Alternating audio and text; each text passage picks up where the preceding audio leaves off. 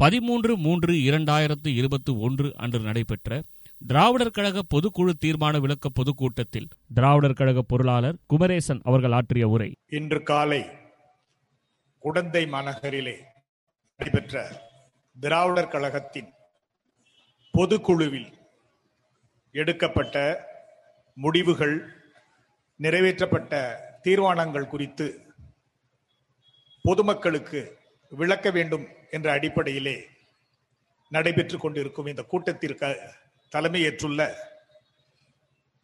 குடந்தை கழக மாவட்ட தலைவர் வழக்கறிஞர் நிம்மதி அவர்களே கட்சியின் தலைவர் என்ற முறையிலே பொதுக்குழுவிலே வர இருக்கின்ற தமிழக சட்டமன்ற தேர்தலில் யாரை ஆதரிக்க வேண்டும்?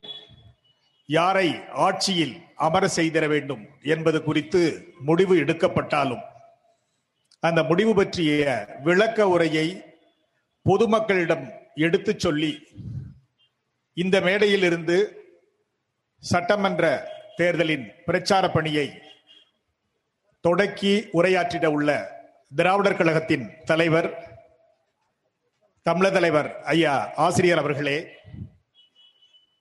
கழகத்தின் துணைத் தலைவர் ஐயா கவிஞர் அவர்களே பொதுச் செயலாளர் மானமிகு துரை சந்திரசேகரன் அவர்களே பிரச்சார செயலாளர் வழக்கறிஞர் அருள்மொழி அவர்களே பொதுச் செயலாளர் மானமிகு ஜெயக்குமார் அவர்களே இந்த விளக்க பொதுக்கூட்டத்தில் எனக்கு முன்பாக உரையாற்றிய கழகத்தின் பொறுப்பாளர்களே கழகத்தின் மூத்த முன்னோடிகளே பல்வேறு நிலையிலே அங்கம் வகிக்கக்கூடிய பொறுப்பாளர்களே பொதுமக்களே அனைத்து தரப்பு மக்களே அனைத்து கட்சி பொறுப்பாளர்களே உங்கள் அனைவருக்கும் முதற்கண் வணக்கம்.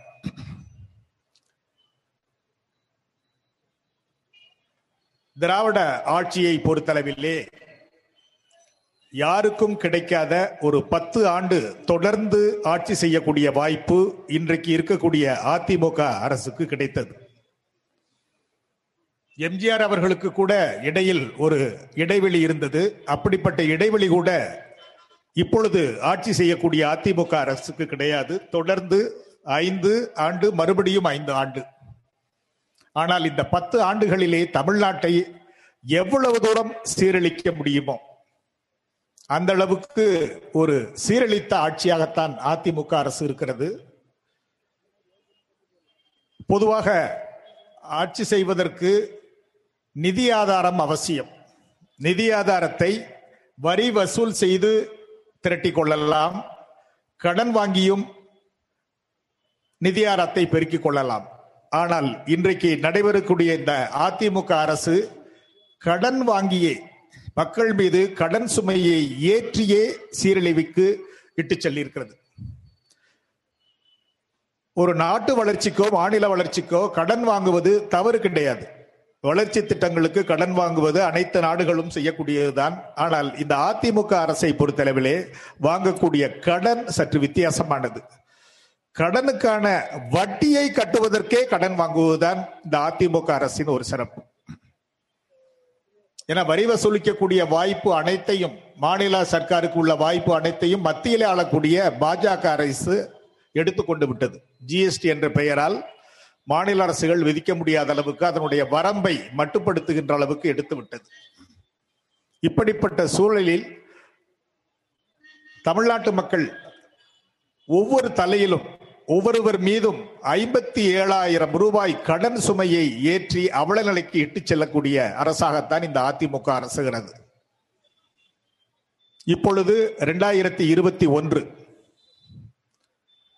இரண்டாயிரத்தி பதினொன்றாம் ஆண்டு திமுக ஆட்சி நிறைவு பெற்று தேர்தலை சந்திக்கக்கூடிய ஒரு நேரத்திலே இடைக்கால பட்ஜெட். இப்பொழுது அதிமுக அரசு எப்படி இடைக்கால பட்ஜெட்? சமர்ப்பித்ததோ அதே போல அன்றைய நிதி அமைச்சராக திமுக அமைச்சரவையில் இருந்த இனமான பேராசிரியர் அன்பழகனார் அவர்கள் இடைக்கால பட்ஜெட் சமர்ப்பித்தார். அன்று திமுக அரசு சமர்ப்பித்த இடைக்கால பட்ஜெட்டை பொறுத்தளவிலே உபரி வருவாய் நூத்தி நாற்பத்தி ஒரு கோடி. உபரி வருவாய் என்றால் செலவு போக வரவு அதிகம். வருவாய் அதிகம். மிச்சம் வைத்துவிட்டு சென்றார்கள்.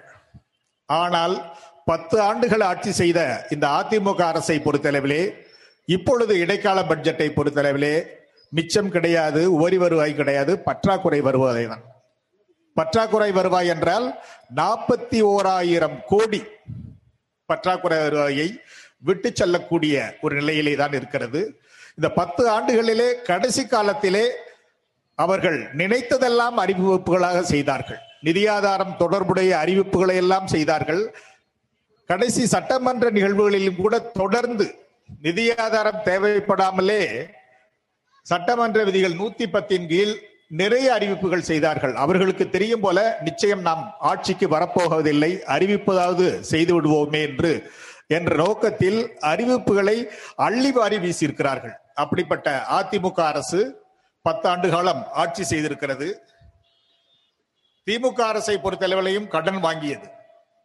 அன்று ரெண்டாயிரத்தி இரண்டாயிரத்தி போட்ட தலைவிலே கடன் அளவு ஒன்னு புள்ளி ஒன்னு எட்டு லட்சம் கோடி தான் ஆனால் இந்த பத்து ஆண்டுகால முடிவை பொறுத்தளவிலே அதிமுக அரசு அஞ்சு புள்ளி ஏழு லட்சம் கோடி கடனை விட்டு செல்லுகிறது. இந்த கடன் அளவில் முப்பத்தி ஐயாயிரம் கோடி மட்டும் வாங்கிய கடனுக்கு வட்டி செலுத்திக் கொண்டே இருக்கக்கூடிய அரசாக இந்த அதிமுக அரசு இருக்கிறது. விலைவாசி உயர்வை பொறுத்தளவிலே கேட்க தேவையே இல்லை. ஜிஎஸ்டி என்று சொல்லக்கூடிய பாஜக அரசு விவரமாக தந்திரமாக பெட்ரோல் டீசல் விலையின் மீது வரி விதிப்பு இந்த ஜிஎஸ்டிக்குள் அடங்காது என்று அதை ஒதுக்கிவிட்டது. இருந்தாலும் கூட அந்த பெட்ரோல் டீசல் செய்ய விற்பனை செய்யக்கூடிய அந்த விற்பனை குழுமங்களே நிர்ணயம் செய்து கொள்ளலாம். தினசரி அந்த விலையை நிர்ணயம் செய்து கொள்ளலாம் என்ற உரிமையை அளித்தார்கள். பொதுவாக எந்த ஒரு விலைவாசி உயர்வுக்கும் அரசு சொல்லக்கூடிய காரணம் உலக சந்தையில் அந்த கச்சா பொருள் விலை அதிகமாகிவிட்டது. அதனால் இங்கு விலையை ஏற்றுகிறோம் என்று சொல்வார்கள். ஆனால் பெட்ரோல் டீசல் விலையை பொறுத்தளவிலே உலக அளவிலே கச்சா பொருள் விலை இறங்குமுகமாகத்தான் இருக்கிறது. ஏறவில்லை. இறங்குமுகமாக இருந்தாலும் கூட இங்கு விலையை ஏற்றி கொண்டுதான் இருக்கிறார்கள். பெட்ரோல் டீசல் என்றால் ஏதோ கார் வைத்திருப்பவர்கள் டூ வீலர்ஸ் வைத்திருப்பவர்கள் மட்டும்தான் என்று நினைத்து விட வேண்டாம். சரக்கு லாரி அனைத்தும் அந்த பெட்ரோல் டீசல் விலை ஏறும் பொழுது எல்லா பொருள் விலையும் ஒரு இடத்திலிருந்து ஒன்றோடு விற்பனைக்கு கொண்டு செல்லும் பொழுது ஏறத்தான் செய்யும். அப்படிப்பட்ட ஒரு பெட்ரோல் டீசல் விலை உயர்வை பொறுத்தளவிலே தந்திரமாக பாஜக அரசு நடந்து கொண்டிருக்கிறது. அண்மையிலே அறிவிக்கப்பட்ட பட்ஜெட்டை பொறுத்தளவிலே மத்திய அரசாகட்டும் மாநில அரசிற்கு எந்த வகையிலும் பங்கு தந்துவிடாத வகையில் செஸ் என்ற வரையிலும் சர்சார்ஜ் என்ற முறையிலும் அந்த விலையை ஏற்றியுள்ளது இதை தட்டி கேட்க திராணியற்ற அரசாக அதிமுக அரசு இருக்கிறது. அதுதான் ஒரு அவல நிலை பேரிடர் காலத்திலும் டெல்டா மாவட்டங்களை பொறுத்தளவிலே பல நம்ம தமிழ்நாட்டை பொறுத்தளவிலே கடற்கரை பரப்பு நிறைய அதிகம். புயல் மழை இதனால் பாதிப்பு ஏற்படுகின்ற நேரமெல்லாம் கேட்கின்ற நிதி உதவிக்கு சற்றும் பொருந்தாத வகையிலே யானை புசி பசிக்கு சோளப்பொறி என்கின்ற வகையிலே கேட்கின்ற நிதியின் அளவு ஒன்று மத்திய அரசு தரக்கூடிய நிதியின் அளவு குறையும். இப்படிப்பட்ட கட்சிகள் தான் கூட்டணி அமைத்து இப்பொழுது மக்களை சந்திக்க வருகின்றன. வேலையில்லா திண்டாட்டத்தை பொறுத்தளவிலே கேட்கவே வேண்டாம். எந்த கோரிக்கையும் வைக்க இந்த ஒரு சூழ்நிலையிலேயே அரசு பணியாளர்களுடைய ஓய்வு பெறும் வயதை ஐம்பத்தி எட்டிலிருந்து ஐம்பத்தி ஒன்பது ஆக்கினார்கள். ஐம்பத்தி ஒன்பதிலிருந்து அறுபது ஆக்கி இருக்கிறார்கள் படித்த பட்டம் பெற்ற இளைஞர்கள் வேலை இல்லாமல் அல்லாடி கொண்டு இருக்கும் பொழுது இந்த ஓய்வு பெறும் வயதை உயர்த்த வேண்டிய அவசியமே இல்லை. ஆனால் அதற்கு அரசு சொல்லும் காரணம் என்னவென்றால் அந்த ஓய்வு பெறும் அரசு பணியாளர்களுக்கு அந்த பணிக்காலத்திலே இறுதியிலே கொடுப்பதற்கு கஜானாவில் பணம் இல்லை. இப்படி ஒரு பொருத்தமற்ற பதில் ஒரு நிதியை ஆளக்கூடிய திறனற்ற அரசாக அதிமுக அரசு சொல்லிக்கொண்டே போகலாம். அந்த வகையிலே அதிமுக அரசு மறுபடியும் மறுபடியும் ஆட்சிக்கு வந்தால்